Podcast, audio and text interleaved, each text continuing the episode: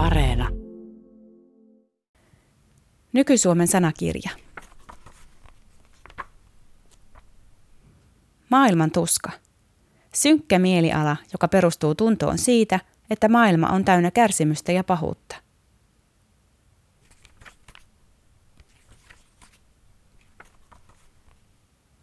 Maailman parantaja. Henkilö, joka usein liian äänekkäästi harkitsematta tai vailla edellytyksiä haluaa muuttaa inhimillisiä oloja ja laitoksia. Radio Y. Aino-Mari Tuuri.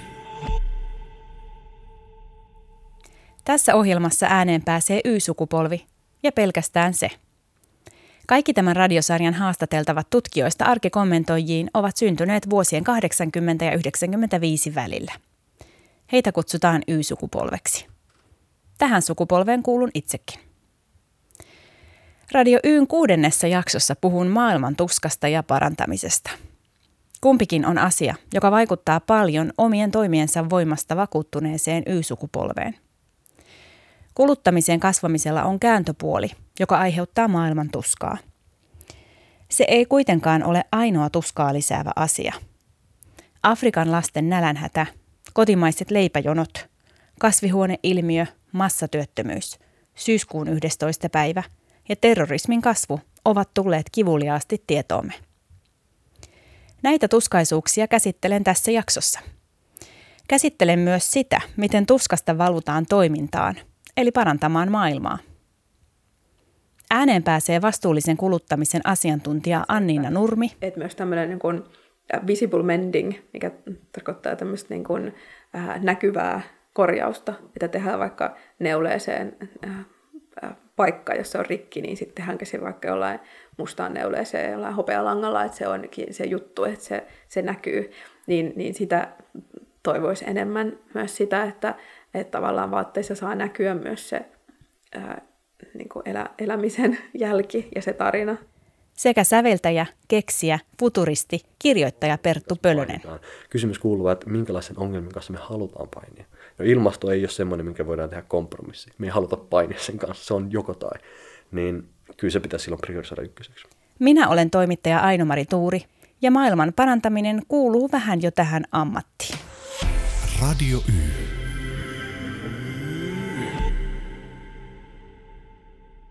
Ohjelman viidennessä jaksossa puhuttiin kuluttamisesta ja Y-sukupolven kasvusta sen mukana.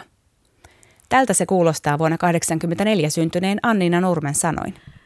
No 90-luvulla teini-aikoina äh, olin ihan, ihan, jos voi sanoa, ihan normaali teini-kuluttaja, kun vaan voi olla. Et mä olin tosi innoissani siitä, että, että tänne saatiin äh, esimerkiksi ensimmäiset H&M-liikkeet, koska se tuntui silloin niin, niin jotenkin ihanalta, että, että on niin paljon valikoimaa ja niin äh, huokein hinnoin, että, että mäkin mun pienellä kuukausirahalla niin voin sitten itse tehdä omia kulutuspäätöksiä ja ostaa sieltä jotain, jotain uutta.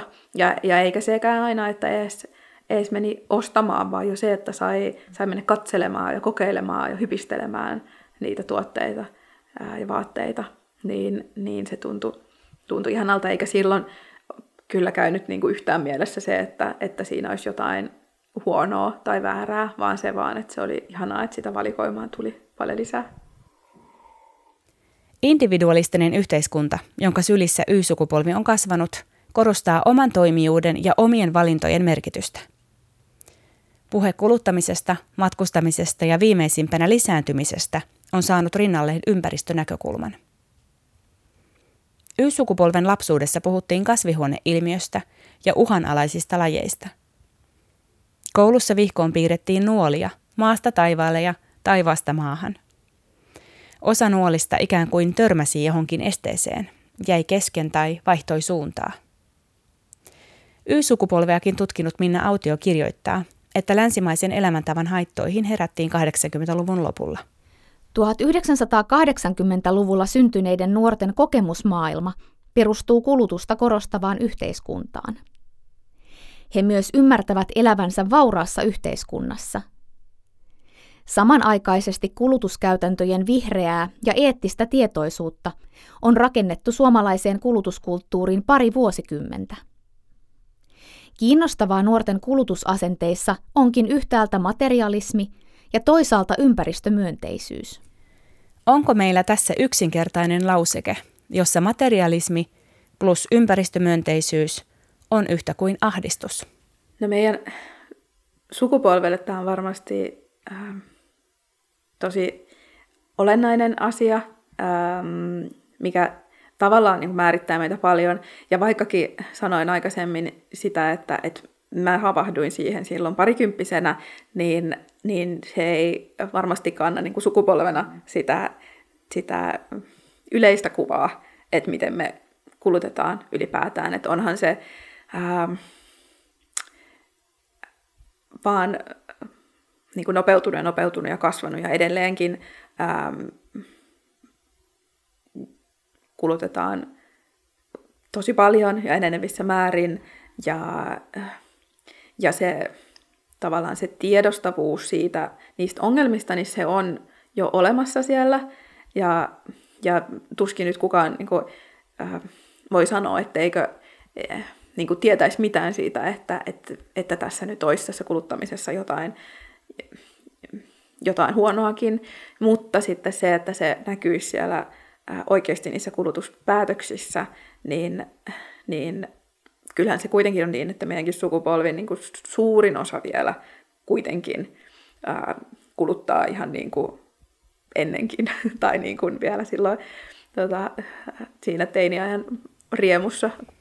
Juttelin tutkijatohtori Susanna Kultalahden kanssa kolmannessa jaksossa digitaalisen kehityksen vaikutuksesta Y-sukupolven kasvuun. Se on melkoinen – Yksi tiedonvälityksen merkityksistä on aina ollut ymmärryksen lisääminen, mutta tieto voi lisätä myös sitä tuskaa.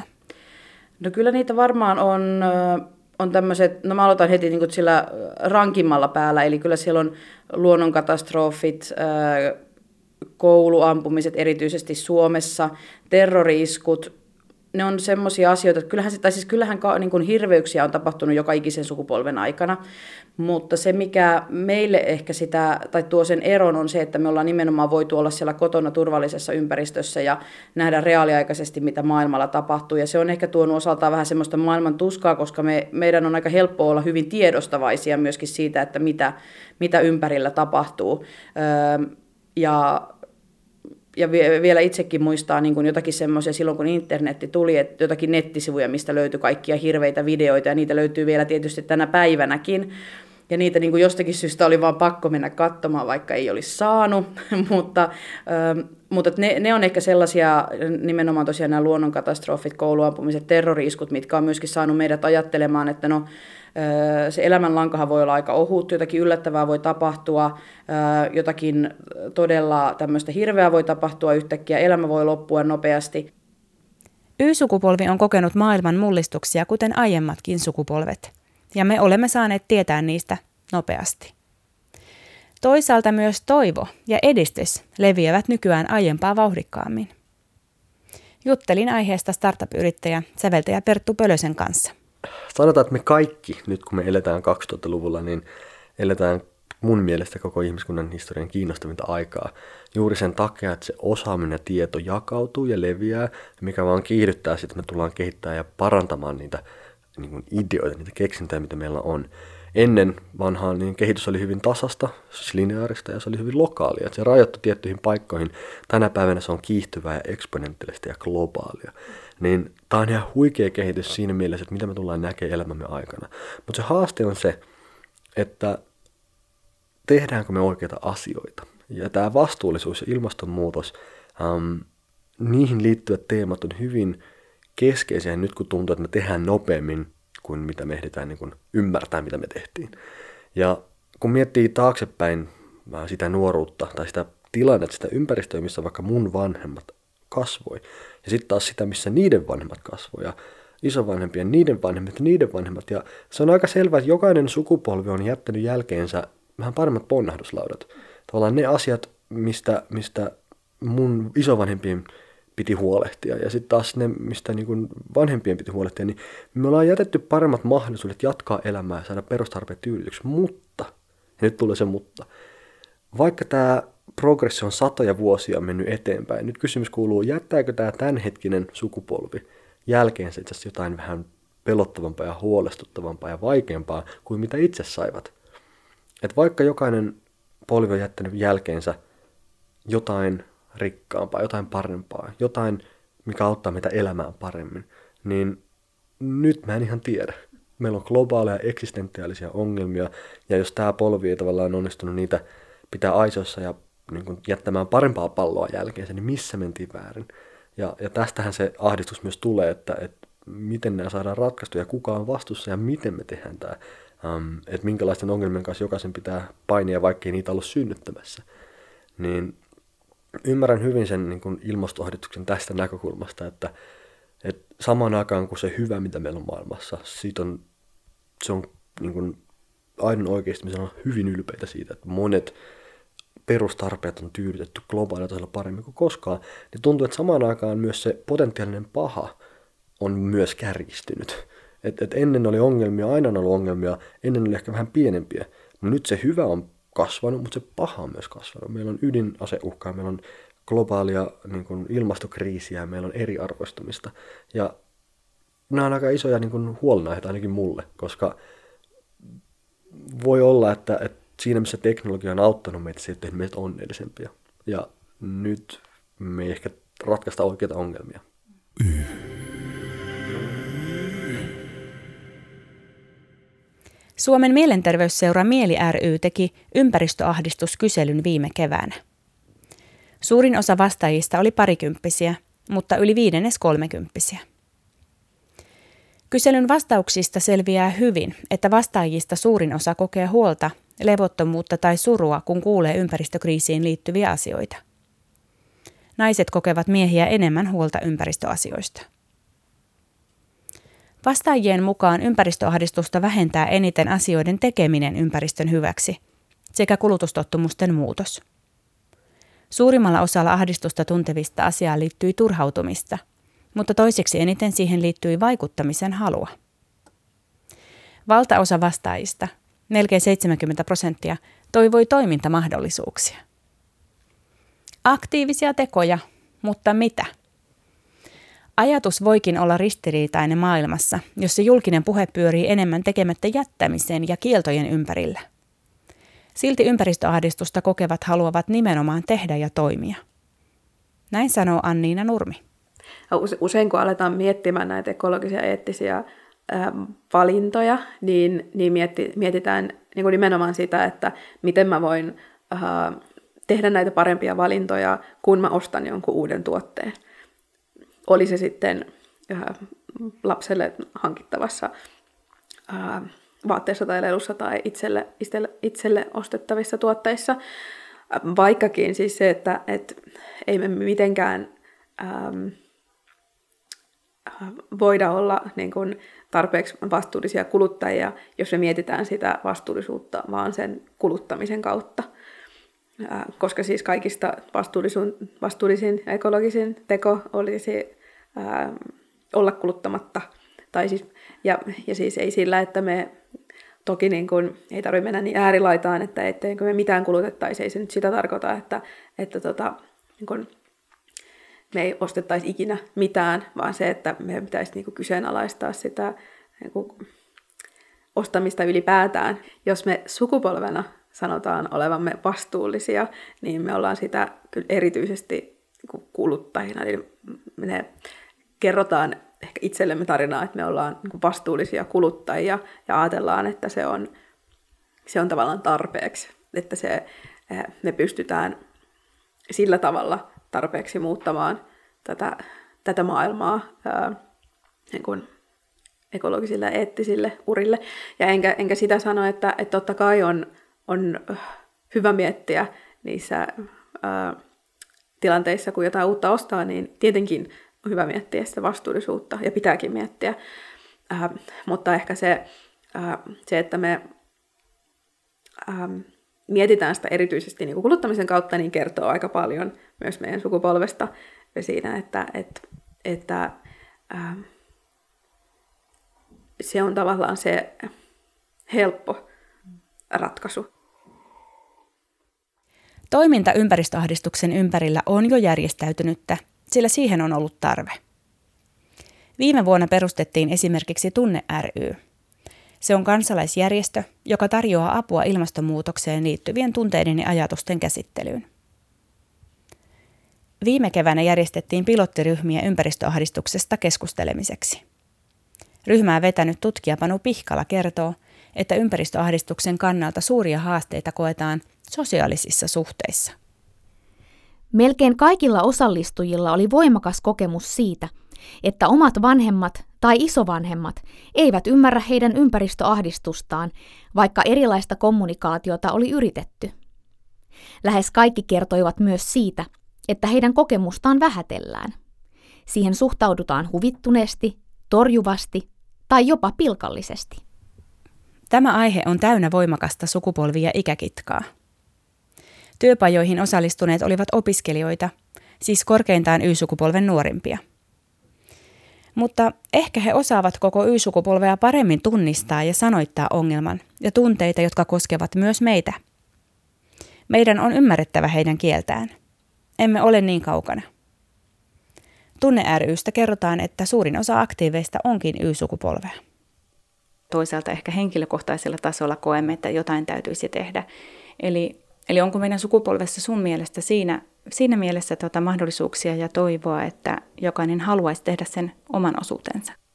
Ehkä osa sitä painetta, mitä me koetaan nyt um, Y-sukupolvena ja varmasti sen rajan ulkopuolella on se, että kun meillä on nyt mahdollisuudet vaikuttaa asioihin, um, me voidaan yhden henkilön toimesta muuttaa maailmaa paremmin kuin koskaan, niin se ehkä heijastuu meillekin semmoisena, että no tehdäänkö me oma osamme, tavallaan näytetäänkö me ulospäin tarpeeksi sitä, mikä on meidän mielestä arvokasta ja siinä, missä aina on yksi ihminen tarvittu siihen, että tapahtuu joku iso asia, niin nyt me ehkä otetaan se vähän niin kuin kirjaimellisemmin, koska meillä on ne työkalut, millä saavutetaan enemmän ihmisiä.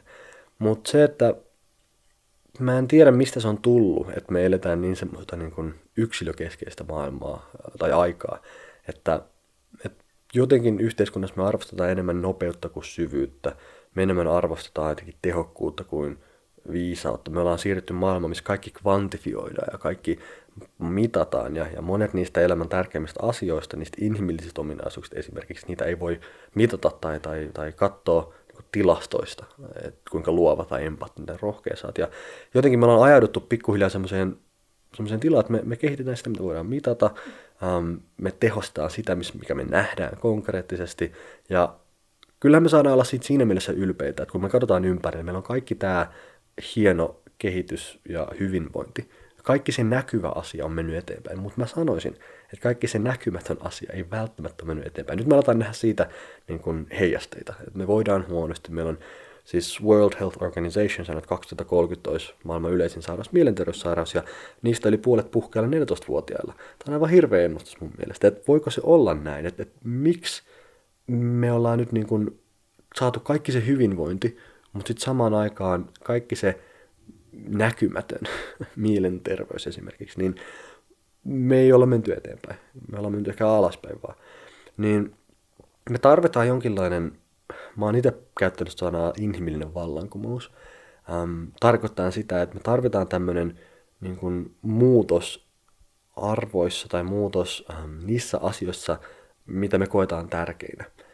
Ja tämmöisessä ympäristössä, mikä ei kannusta meitä niin kuin, äh, keskittymään sivistykseen tai muihin, koska ne on niin vaikeasti perusteltavissa ja mitattavissa, niin me tarvitaan jotenkin jonkinlaista niin kuin, luonteen lujuutta – että me ei niin kuin imastuta mukaan siihen semmoiseen niin nopean mielihyvän, lyhyen keskittymiskyvyn, tarpeiden samanaikaisen tyydyttämisen niin kuin maailmaan, mikä ei loppukädessä saa meitä voimaan hyvin.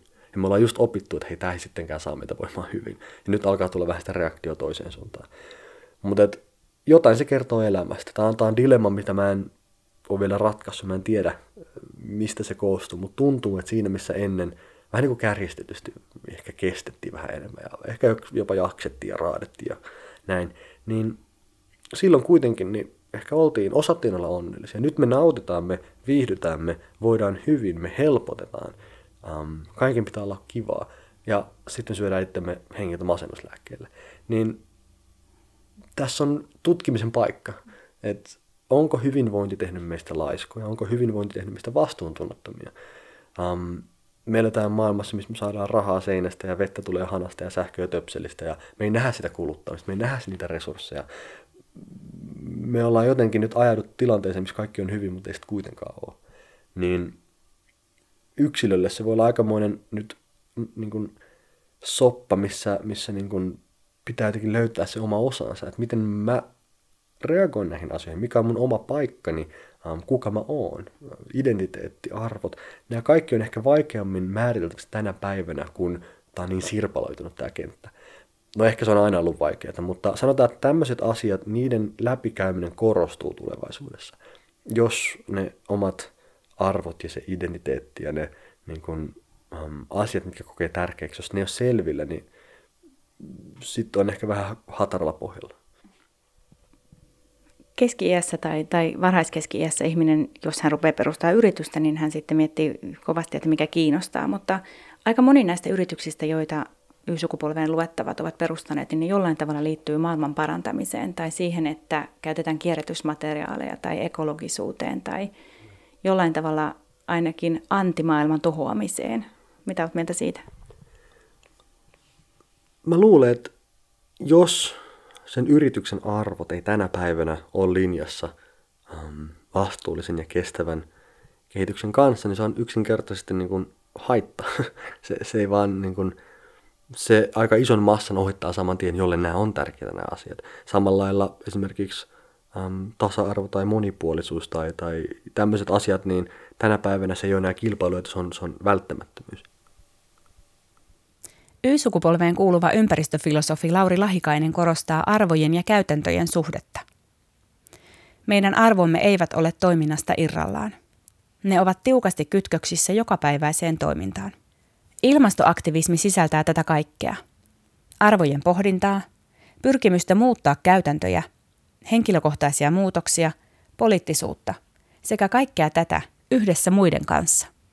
Lahikaisen mukaan ilmastonmuutos on paitsi kriisi, myös kiinnostava prisma, jonka kautta tarkastellaan sitä, mitä itse asiassa pidetään tärkeänä. Sen tulisi muuttaa yhteiskunnan toimintaa järjestelmätasolla ja saada meidät päivittämään käsityksiä muun muassa hyvästä elämästä. Mitä me itse asiassa haemme silloin, kun haluamme lentää lomalle jonnekin kauas? Millainen elämäntapa opetetaan seuraaville sukupolville? Mikä on tavoittelemisen arvoista elämää? Eivätkö nämä juuri ole aikuisuuden olennaisia kysymyksiä? Radio Y.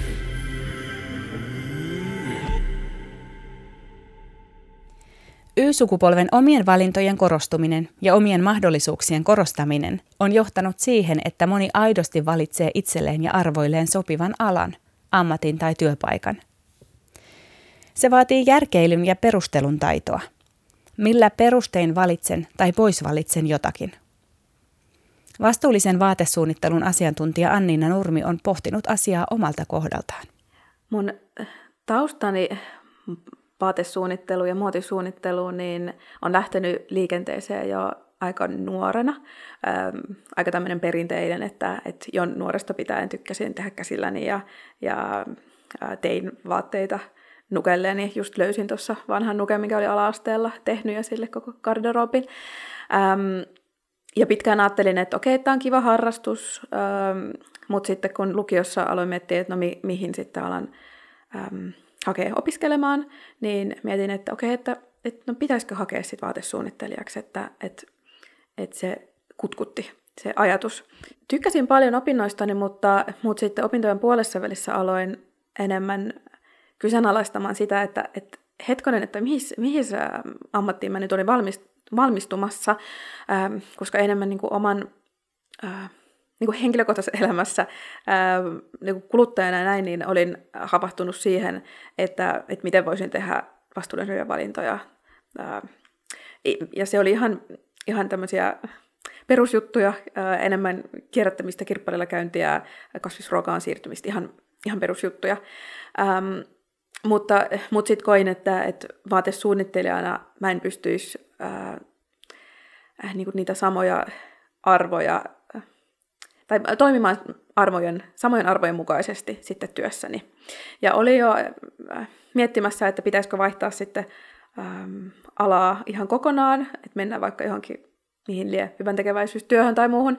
Mutta sitten äm, olin vaihdossa, kolmannella vuosikurssilla vaihdossa Amsterdamissa ja siellä törmäsin semmoiseen kirjaan, mikä keskittyy enemmän niin teollisen muotoilun tuotteiden äm, pitkäikäisyyteen ja miten voisi tehdä parempia, parempia tuotteita, niin, niin siitä sain ajatuksen, että okei, että no, ehkä tätä vaateteollisuuttakin voi katsoa vähän eri kulmalta, koska siis tämä oli, äm, tämä vuosi 2006, eikä silloin oikein, ei silloin oikein vaatepuolella niin juurikaan puhuttu näistä vastuullisuusaiheista.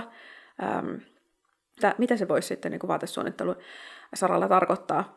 Ähm, ja käytin tunteja ja tunteja googlaillessa etsiessä netistä tietoa ja, ja haalin ähm, mitä vaan kirjoja tai muita julkaisuja, mitä oli, oli äh, kirjoitettu aiheesta.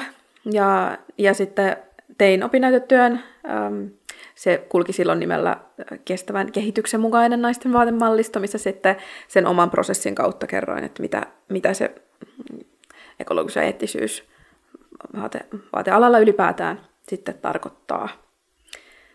Sitten valmistuttua niin, niin ähm, pääsin töihin isoon teollisuuteen ähm, ja siellä sain tosi hyvää oppia siitä, että miten tämä nykyinen, nykyinen teollisuus sitten oikeasti pyörii, mutta se kiinnostus siitä vastuullista vaatetta kohtaan kuitenkin jäi kytemään.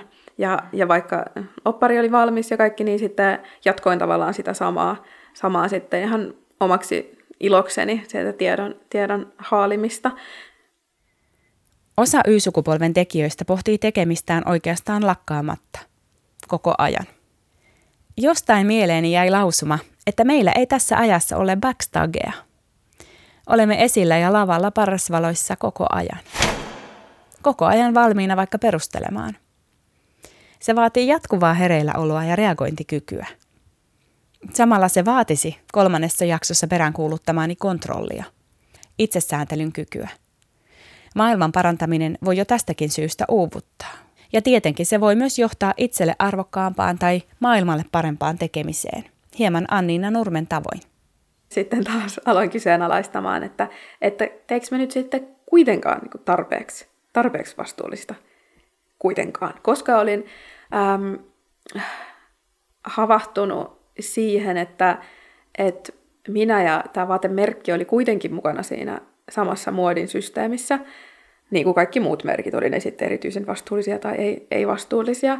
Ja se ja systeemi perustui ja perustuu edelleen kuitenkin siihen, että pitää myydä yhä enemmän, yhä nopeammin, yhä halvemmalla. Eli perustuu siihen niin kuin kertakäyttökuluttamisen systeemiin. Eikä se ole siis pelkästään niin kuin vaate, äh, vaatealaa koskeva tietenkään, että sehän on meidän koko äh, niin kuin, markkinatalous, miten, miten, ja meidän koko niin kuin, tapa kuluttaa ja tuottaa asioita, ää, niin, niin, niin mikä niin kuin, nivoutuu kaikki, kaikki yhteen.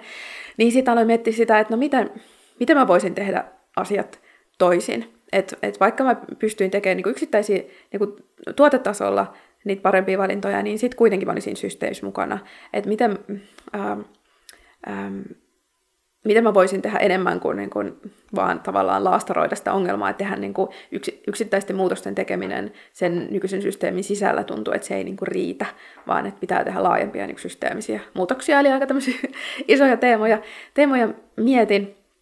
Siinä tota, jotenkin havahduin siihen, että, että tässä vuokraamisessa voisi olla aika paljon itua niin kuin muuttamaan tätä nykyistä ansaintalogiikkaa ylipäätään. Eli nyt kun tässä nykyisessä systeemissä vaan myydään tuotteita, niin niistä saadaan se tuotto kerran ja sitten ei oikein mitään väliä, että mitä niille tapahtuu sitten sen jälkeen. Mutta sitten taas vuokrauksessa, kun siinä nyt, ää, ää, no kun se perustuu siihen, että, että mitä kauemmin vaate pysyy kierrossa, niin sitä parempi ansainta siitä saadaan, kun se kiertää aina käyttäjältä toiselle. Niin se on tavallaan sitten samalla porkkana, toimii porkkanana siihen laatuun. Eli mitä laadukkaampi, pitkäikäisempi tuote, niin sitä pidempi se pysyy siinä kierrossa. Ja totta kai tämä sama pätee myös muuhun kuin vuokraukseen, että, että ylipäätään kannattaa pitkäikäisiä tuotteita, mutta, mutta jos mietitään erityisesti tuota ansaintalogiikkaa. Radio Y.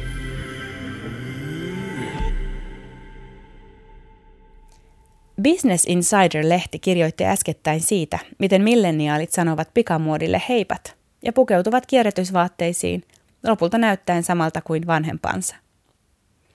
Lehti kirjoittaa, että me olemme yksinkertaisesti kyllästyneitä osta ja tuhoa tyyppiseen kuluttamiseen. Brändit taas vastaavat tähän retro- ja vintage-kokoelmilla. Y-sukupolvellekin tuttu farkkumerkki Levis on luonut vintage-kokoelman 60-, 70- ja 80-luvun kovahintaisista leviksistä. Onko se elämäntapavalinta vai onko se silloin yhä vain muotia? Onko Anniina Nurmi havainnut alallaan halua parantaa maailmaa oman ammattitaidon kautta? No vaate, vaatealalla ylipäätään ja, ja mitä olen seurannut ö, sivusta kollegoita ja, ja muita, niin, niin selkeästi nämä kysymykset ö, on noussut niin kuin laajalti ö, kyllä pinnalle ja mietitään sitä, sitä vastuullisuutta.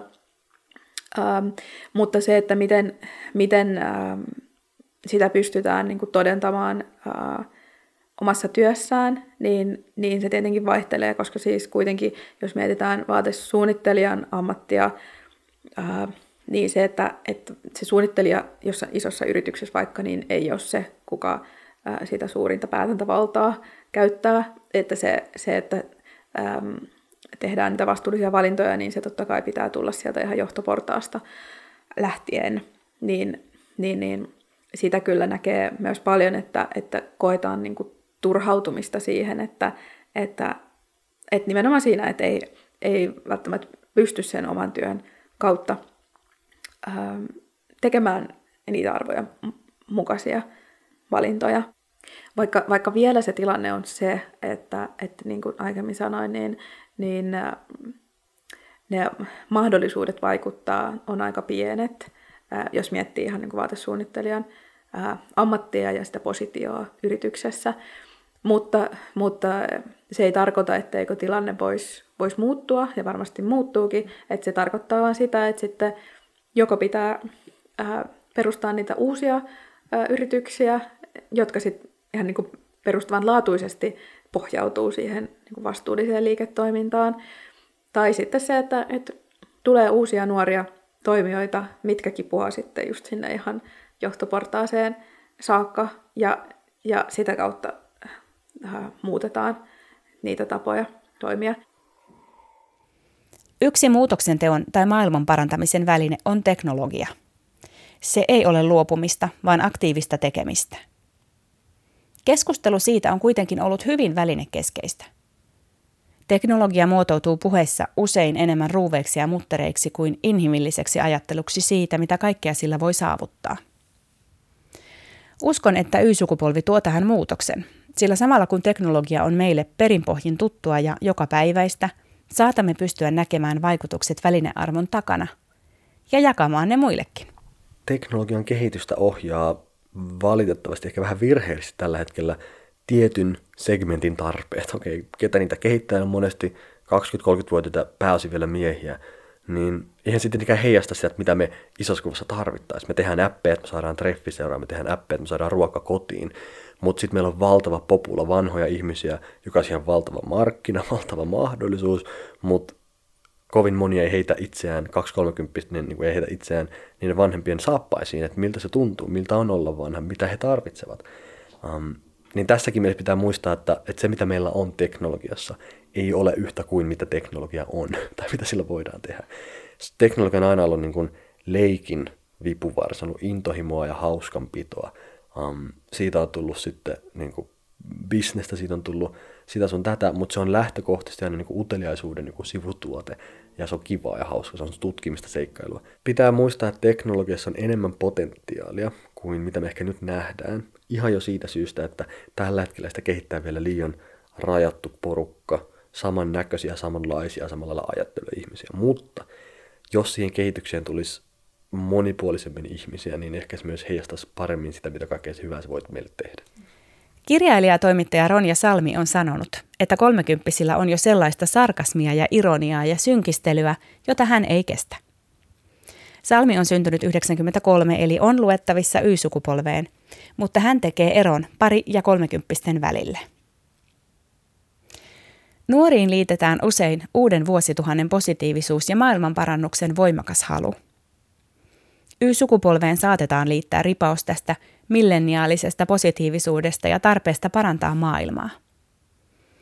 Perttu Pölönen uskoo, että ainakin nuorissa piilee vielä intoa.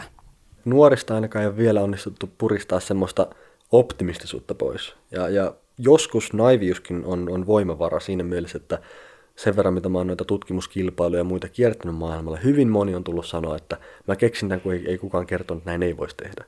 Ja, ja se on mun mielestä voimavara tietynlainen epärealistus. Sellainen vimma, että okei, se energia pitää vaan saada kanavoitua. Että nuorilla on hyvin paljon semmoista uskoa vielä tähän kaikkeen. En tiedä sitten, että onko, onko tuleeko ihmistä kyynisempiä tai hyväksyykö ihmiset sitten, että näin se maailma menee tai näin se, että sopeudu vaan tai, tai älä taistele vastaan, että kuuntele vaan, että näin se menee. Nuoret on kasvanut semmoisessa maailmassa, missä jopa kiroksen lailla niin kaikki on mahdollista, mutta ainakin toistaiseksi ne vielä uskoo sen. Ja musta se on tärkeää, että, että jos me voidaan puskea yhä pidemmälle ja pidemmälle sitä kyynisyyden niin kuin, rajaa tai sitä semmoista niin kuin, epäuskon tai epäilyn rajaa, niin, niin meillä Suomessa kyllä ollaan fiksuja, mutta ei meillä ole niin kuin, hätää siinä, että me heti jotenkin alettaisiin liikaa hihuloimaan. Että me tarvitaan ehkä enemmän jopa sellaista niin kuin, mm, semmoista energiaa, joka ei pyri aina niin kuin, näyttämään epäkohtia, vaan niin kuin, poikkeuksia, positiivisia poikkeuksia. Mä oon monesti sanonut, että, että moni idea, mistä tuli läpimurto, niin päivä ennen sitä läpimurtoa se oli hullu idea. Se oli, se oli niin kuin outo ajatus ja, ja joku olisi voinut sanoa, että kuule, no se on outo. Mutta ne, ketkä oli sopivan hulluja uskomaan, että hei mä voin muuttaa maailmaa, niin nehän on just ne tyypit, jotka sen loppujen lopuksi tekee. Mutta jos ei edes usko niihin mahdollisuuksiin, niin koskaan edes yritä. Niin mä en tiedä. Mä en ehkä sanoisi, että 30 on se raja, mutta mä sanoisin, että pidetään kiinni semmoisesta niin kuin, ähm, uskosta parempaan. Että ei nyt vielä luovuteta ähm, näiden asioiden suhteen. Pohdin vielä Ronja Salmen huomiota yli kolmekymppisten ironiasta ja synkistelystä. Olisiko tapa puhua synkkiä ja pisteliästi jonkinlainen älyn todistelun merkki? Yritys vaikuttaa fiksummalta kuin onkaan. Eikö intohimoa olekin pidetty meillä aina vähän naivina? Jos kyynisyyteen kypsyminen onkin halua todistella aikuisuutta – Olemme nimittäin sukupolvena saattaneet altistua nokkelalle, mutta pisteliäälle sanailulle amerikkalaisten sitkomien yleisössä. Sellaisen, jossa joku sanoo hauskan ilkeästi, mutta toinen vastaa vielä ilkeämmin. Vetää maton jalkojen alta, laittaa jauhot suuhun, näpäyttää. Se on sellainen aito punchline. Sukupolvisynkistelystä mieleni tulee aina grunge ja silmämeikin suttuisuus tai Music TVllä 90-luvulla pyörinyt animaatio Daria, jossa päähenkilö on ennen kaikkea sarkastinen ja kyyninen. Mutta onko tämä kaikki sitten tutumpaa Y-sukupolven vanhimmille edustajille? Ehkä vain hieman nuoremmat ovat Ron ja Salmen tavoin karsineet turhan sarkasmin pois vilpittömän idealismin tieltä. Näin jatkaa Perttu Pölönen. Yksi kiihtyvän kehityksen haasteet, haasteista on se, että tarvitaan yhä vähemmän aikaa eri ikäisten ihmisten väliin, että ne on kasvanut hyvin erilaisessa ympäristössä. Ne, ne operoi erilaisilla ideoilla, sanoilla, niillä on ollut eri lelut, eri työkalut, eri teknologiat, ja sitä kautta ne myös toimii ja ajattelee eri tavalla. Ennen vaadittiin ehkä sukupolvi, nyt vaaditaan kymmenen vuotta ja ehkä viisi vuotta kohta, että me ei niin enää ymmärretä toisiaan. Mullakin on tullut vastaan semmoisia, että mua kolme vuotta nuoremmat, että no et sä varmaan muista tai tiedä. Ja mä että, että häh, kolme vuotta. Niin tämä on se haaste, että se adaptaatiosykli niin kuin lyhenee. Ja se paine osuu kaikista eniten totta kai sinne, ketkä tulee kauimpaa, kello on se isoin tarve tavallaan updatea koko ajan sitä omaa osaamistaan. Ja tässä mielessä niin meidän pitää ehkä vähän päivittää sitä asia, ajatusta, että kuka osaa tämän asian, kuka on asiantuntija. Voi olla, että Suomen paras somekonsultti on joku 16-vuotias tubettaja. Aivan oikeasti. Voi olla, että Suomen paras joku ähm, markkinointiguru on, on joku suosittu Instagram-käyttäjä. Ja kun se ei vaan osu sen niin kuin normaalin asiantuntijan niin kuin, rooliin, niin me ollaan sillä, että eihän, eihän tämä nyt näin voi olla. Mutta koska tämä adaptaatio on niin, niin nopeata ja tiheätä, niin me voidaan saada sieltä, ketkä on sen niin kuin nähnyt lähimpää, niin, niin parhaat niin kuin neuvot ja vinkit. Niin tämä asettaa nyt vaan sen haasteen meille kaikille muille, ähm, ketkä ei pyöritä ehkä TikTokissa ja muualla niin kuin joka päivä, niin vähintään olla tietoisia siitä, että mitä, mitä tuolla tapahtuu, koska niin kuin mä sanoin, maailmasta niin iso osa on nuoria, siis joka 414-vuotias, niin se on sivistystä tänä päivänä. Se on yleissivistävää tietää perusteet. Omien sanojensa mukaan normaalilla teinikulutuksella aloittanut Anniina Nurmi päätyi vaatesuunnittelun opintojen kautta miettimään asiaa uudemman kerran. Hän perään kuuluttaa meiltä oman toimijuuden pohdintaa. Pitäisi päästä pois siitä keskustelusta, että ensinnäkin se, että kenen vastuulla se muutos on, koska se on kaikkien vastuulla, ja se, että pitäisikö tehdä jotain, niin pitäisi tehdä. että nyt vaan tarvitaan niinku niiden arvojen ja, ja puheiden ö, taakse sitten niinku toimia ja, ja kyseenalaistaa sitä omaa, omaa roolia tässä yhteiskunnassa, että se voi olla myös niinku aktiivinen toimija, eikä, eikä mielletä, että se on vain niin kuluttaja, vaan on se sitten niin kuin toimija tai ihminen tai miksi sitä vaan kutsutaan, mutta, mutta meillä on paljon muitakin mahdollisuuksia vaikuttaa kuin vaan, vaan se kuluttajan rooli.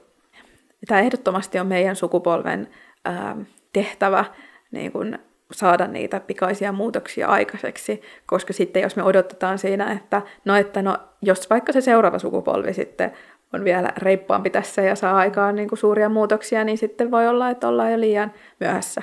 Että kyllä meidän pitää, pitää tota, nyt nimenomaan meidän, meidän ää, edesauttaa sitä niin kuin, suuren muutoksen aikaansaamista, että he voivat sitten seuraava sukupolvi jatkaa sitä meidän hyvin aloittamaa työtä, mutta tota, ehdottomasti se on, se on nyt nimenomaan meidän käsissä. Asia on meidän käsissämme, mutta miten edetä? Yhteiset arvot eivät ole kovin jaetut, ja sukupolvena näemme kaikki mahdolliset vaihtoehdot kaikkialla. Meissä on yhtä monta ääntä kuin ihmistä. Perttu Pölösen mielestä meiltä puuttuu yhteinen tarina, joka saisi meidät unohtamaan sirpaloitumiset ja näkemään ison kuvan. Me tarvitaan enemmän semmoisia asioita, mitkä muistuttaa meitä siitä, että hei, intohimo, musiikki, rakkaus, ähm, ne on tärkeitä muistutuksia meille, että, että jotenkin me pidettäisiin niin kuin, katse oikeissa asioissa. Meillä on tapana tässä individuaalisessa kulttuurissa määritellä itsemme aina erilaisuuden kautta. Ja mä en tiedä miksi. Että olisiko siinä mitään pahaa, että hei kuule, kuka saat Perttu? No mä oon ihan samanlainen oikeastaan kuin toi mun kaveri, tiedätkö toi Mikko. Että meissä on tosi paljon samaa. Kukaan ei sano näin, koska meillä on aina tarve, että kuule, mä olen tällainen, sit mä oon tällainen. Musta on erityistä se, musta on uniikkia tämä. Mä olen niin kuin, erilaisuuden kautta niin kuin löytänyt itseni. Sen sijaan, että me nähtäisiin, että no, ei normaalissa, ei tuttavallisuudessa, ei perusasioissa ole mitään vikaa, että hei, mä olen kyllä unikki ja tärkeä, mutta mä oon ihan hyvin tosi paljon samanlainen kuin toi toinenkin.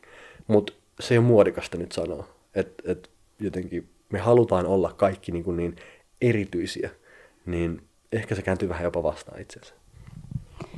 Tähän erityisyyteen meidän peruskoulukin on mun nähdäkseni meitä tuonut, että meille, meidän on täytynyt tehdä ne valinnat, että haluanko mä mieluummin kotitaloutta vai käsitöitä, että millainen ihminen mä oon, että kummasta mä tykkään enemmän ja mitä kieltä mä haluan ja, ja minkä tyyppinen. Eli meillä on ollut niitä vaihtoehtoja sielläkin aika paljon. Ja, ja sitten toisaalta meitä on kyllä opetettu aika nuoresta asti jo myös just määrittelemään itseämme tai kertomaan niissä lyhyissä bioteksteissä, niillä, niillä lyhyillä nasevilla määritteillä, millaisia me olemme, keitä me olemme. Mm ehkä se on sellaista identiteetin rakentamista.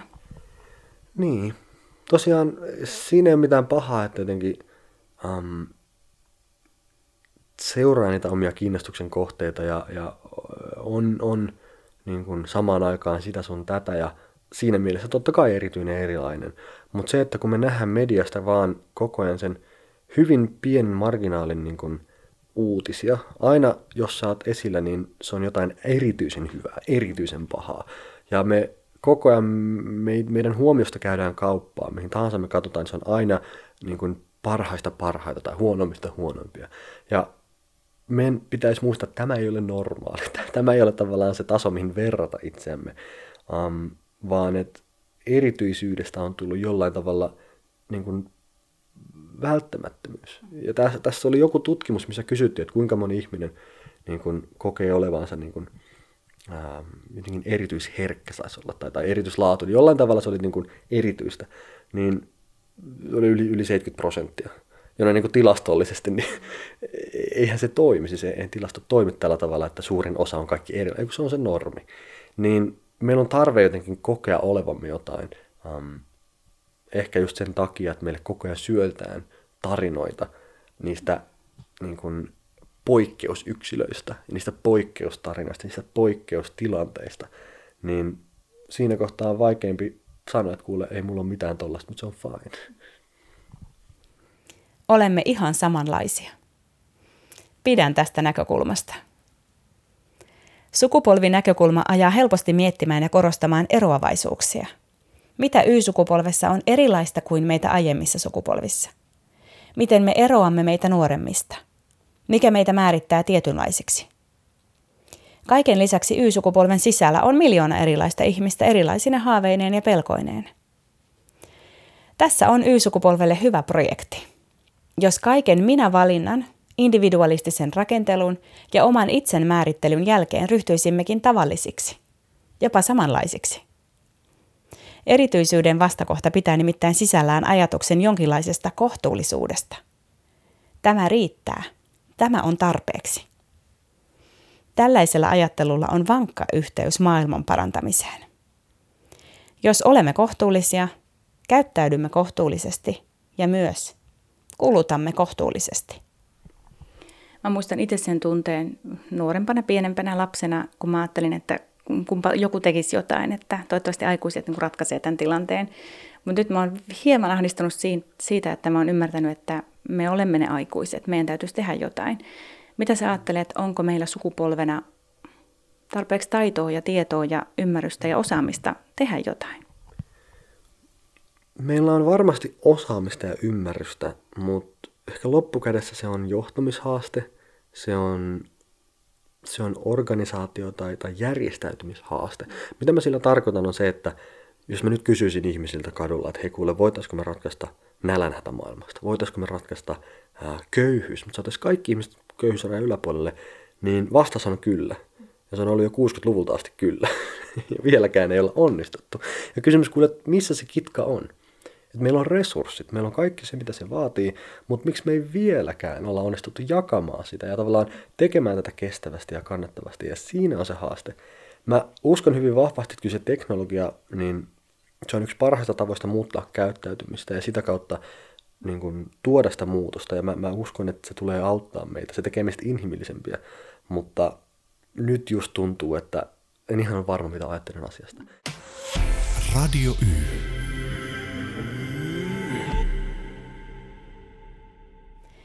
Radio Y neljännessä jaksossa juttelin Ruokolahden kunnanjohtajan Tuomo Sallisen kanssa. Tietenkin myös maailman parantamisesta. Hän totesi kesällä aiheesta näin. Tärkeitä asioita, mutta liian kovia tavoitteita ei pidä ottaa. Eli kun lähdetään oikeasti linjaamaan tuolla julkisuudessa monien poliitikkojenkin suulla, että autoilua pitää vähentää näin radikaalisti tai Suomi on ilmastonmuutoksen mallimaa ja se aiheuttaa näitä, näitä ja näitä toimenpiteitä, niin silloin olisi syytä muistaa sekin, että seuraava lausetta kun lähdettäisiin kirjoittamaan, niin sillä saattaa olla myös lyhyen aikavälin vaikutuksia näihin, näihin ja näihin työpaikkoihin. Ja siinä mielessä, kun lähdetään ratkaisemaan ja pyritään olemaan edelläkävijä näissä isoissa ongelmissa, niin on äärimmäisen tärkeää, että otetaan realistisia tavoitteita, mitkä pystytään toteuttamaan ja viestitään niistä tavoitteista sitä, että ihmiset kokevat ne oikeutettuna ja ovat valmiita puhaltamaan yhteen hiileen näiden tavoitteiden saavuttamiseksi. Mä oon ihan varma ja tiedänkin, että vihreässä teknologiassa on mahdollisuuksia. Se tarjoaa tulevaisuudessa aivan varmasti työpaikkoja. Mutta se on aika vaikea perustella tuolle muutaman kilometrin päässä olevalle tehtaan miehelle, että hei, nyt on semmoinen juttu, työnkuvasi tulee muuttumaan radikaalisti. Voi olla, että tulee jotain lomautusjaksoja. Nyt tehdään asioita toisin. Asiat tulee muuttumaan. Yksinkertaisesti ratkaisuja on löydettävä, mutta niiden on oltava realistisia, toteuttamiskelpoisia ja niistä pitää pystyä viestimään sitä, että ihmiset hyväksyvät. Tuomo Sallinen mainitsi autoilun, tehtaan miehen ja realismin. Ymmärrän tämän näkökulman ilmastokeskustelussa hyvin. Kuvittelen keskiverron Y-sukupolven ihmisen, vaikkapa tuon tehtaan miehen, joka on haaveillut jonkinlaisesta tavallisesta hyvästä elämästä, vaikkapa jossain taajaan asutussa tai maaseutumaisessa kunnassa. Hän autoilee, sillä autoon oli varaa ja se on työssäkäyntiin ja asioiden hoitoon pakollinen – hän on viimein kolmekymppisenä ja lukuisten työvuosien jälkeen saavuttanut sellaisen varallisuuden asteen, jossa on mahdollisuus edes haaveilla halvasta lomalennosta. Hän käy kerran viikossa lähitaajaman automarketissa, jossa hyllymetrit on täytetty varsinkin halvoilla lihatuotteilla. Niitä mainostetaankin eniten. Hän ostaa sitä, mitä on tarjolla ja tankkaa tarjouksesta, tietenkin. Hän tekee piha- ja lumitöitä, ulkoiluttaa koiran. Jo talvella hän odottaa ansaittua kesälomaa, jolloin tehtaan pilli ei soi, ja jotta voisi viimeinkin rentoutua, grillata rauhassa. Hän saattaa toivoa lapsia, mutta ei ole varma asiasta. No, hän on mielikuvitukseni tuote. En tiedä, onko keskivertoa olemassa. Mutta monen meistä haaveet ja tavoitteet ovat ristiriidassa odotusten kanssa. Tällöin yksilön tekojen ja valintojen korostaminen tuottaa umpisolmun – Olet juuri hahmotellut jonkinlaisen elämäntavoitteen ja ehkä hilkulla saavuttaa sen, mutta haaveilet muiden mielestä epämääräisesti väärin. On monimutkaista omaksua sellaisia ulkoapäin tulevia ohjeita, jotka ovat ristiriidassa sisäisesti opitun ja jopa haaveiksi muodostuneen kanssa. Radio Y.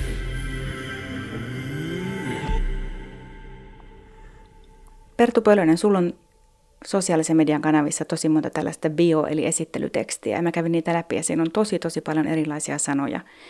Koetko sä, että meidän täytyy sukupolvena tai onko sinun täytynyt jotenkin kauhean tarkkaan määritellä sitä, mitä on ja mitä osaa? No, ehkä se ei ole niinkään niin, että mun on pitänyt määritellä tai mun on pitänyt jollain tavalla yrittää selittää ihmisille, vaan ehkä myös sitä, että mun on ollut mahdollisuus olla enemmän kuin vaan sen yhden polun tai yhden putken läpikäynyt nuori. Että kyllä mä sanoisin, että se, että samaan aikaan voi olla ähm, taiteilija ja tutkija ja, ja tulevaisuusnörtti, niin siihen on enemmän tilaa nyt kuin ehkä joskus ennen. Ähm, että kyllähän me vieläkin edelleen niin kun, nähdään se, että sun pitää olla yhdessä asiassa pätevä ja jos sä oot monessa asiassa mukana, niin se vähän niin kuin vie jotain validiteettia pois, että, että sun pitää jollain tavalla spesialisoitua ja nähdä, että kun sä oot 20 vuotta tehnyt tätä, niin sä oot tosi hyvä siinä ja se kokemus, se on niin kuin se arvo. Mulle se on aina ollut toisinpäin, mä oon nähnyt, monipuolisuus rikastuttaa. Että mä oon oppinut suurimmat oppituntini yrittämisestä sävellystunneilla. Mä oon oppinut noissa konferenssiseminaareissa enemmän taiteesta kuin mistään muualla. Ja nämä on mennyt tosi hyvin ristiin siinä mielessä, että että yrittäminen, keksiminen, innovoiminen, ne on kaikki sama asia mulle. Kyseessä on sama prosessi. Me lähdetään tyhjästä, me luodaan jotain, me iteroidaan, me tulee launch, tulee konsertti, tulee palautteet, me kehitetään. Ja tässä mielessä niin en mä koskaan kokenut tarvetta niin nimetä itseäni. Että jos mä tykkään laulaa, mä laulan. Mutta en mä laula sen takia, että mä laulaa ja. Lopulta maailmaa parannetaan monipuolisen osaamisen kautta. Ehkä Y-sukupuolen nimilaputtomuus tai siiloihin mahtumattomuus on yksi osa ratkaisua. Y-sukupolveen kuuluvista maailmanparantaja haastateltavistani kumpikin viittasi useaan otteeseen epämääräiseen ryhmään nuoret. Tulkitsen sen parikymppisiksi tai sitäkin nuoremmiksi, ehkä Z-sukupolven edustajiksi. Ei varmaan ole sattumaa, että nuorista puhutaan paljon juuri tässä jaksossa, jossa ahdistusta jalostetaan maailman pelastamiseksi ja tuskaa toiminnaksi. Y-sukupolvi sen sijaan on saattanut jo asettua täyttämään yhteiskunnan reikiä – Elämässä voi olla ruuhkaisia vuosia. Perheelämää, työkiireitä, omasta terveydestä huolehtimista. Moni sanoo kuitenkin esimerkiksi omien lasten luoneen maailman parantamiselle konkreettisia tavoitteita. Nuoruuden jälkeen myös ajalliset, taidolliset ja tiedolliset resurssit voivat olla lisääntyneet. Ainakin jonkinlainen kokemus on. Ehkä näkemys. Ja jos on näkemystä ja toimintakykyä, tarvitaan enää halua tai arvoja. Silloin voi olla sukupolvi T niin kuin toiminta. Kuten Perttu Pölönen sanoo. Jos mä oikein tiivistän tämän asian, että miten mä näen, että minkä varaan meidän tulevaisuus muodostuu, niin se muodostuu seuraavan polven eettisen ajattelun varaan. Se arvopohja, se etiikka, se moraali, mikä heillä on, niin sehän sen suunnan näyttää. Ja me opetetaan koulussa lapsia laskemaan ja me opetetaan niitä lukemaan ja me opetetaan niitä tuntemaankin jopa, mutta opetetaanko me heitä miettiä eettisiä ratkaisuja, eettisiä dilemmoja, moraalista rohkeutta, niin ei ehkä. Ja se kompassi, mikä me jätetään heille, niin olisi hyvin tärkeää miettiä, että millä arvoilla, millä niin kuin, moraalilla me niin kuin, mennään tästä eteenpäin.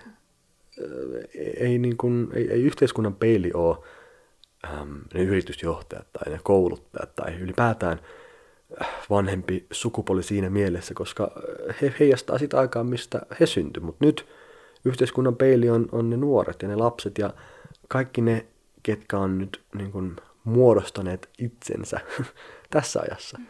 Niin niiden hyvinvoinnista, niiden pahoinvoinnista me nähdään, että mihin suuntaan se tulevaisuus on menossa. Ja musta olisi hyvin tärkeää, että se popula saa nyt vahvan arvopohjan, niillä on moraalinen, eettinen koodisto niin, niin kuin kestävä, että me voidaan sanoa, että tulevaisuudessa niin kiitos tämän eettisen ajattelun, meillä on kaikki ok.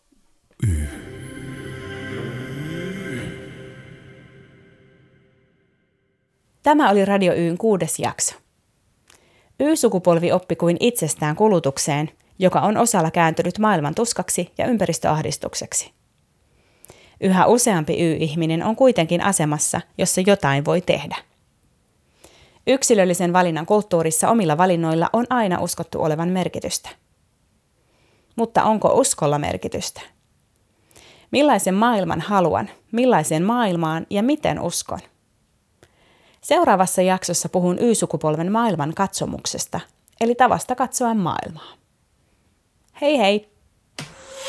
Radio Y.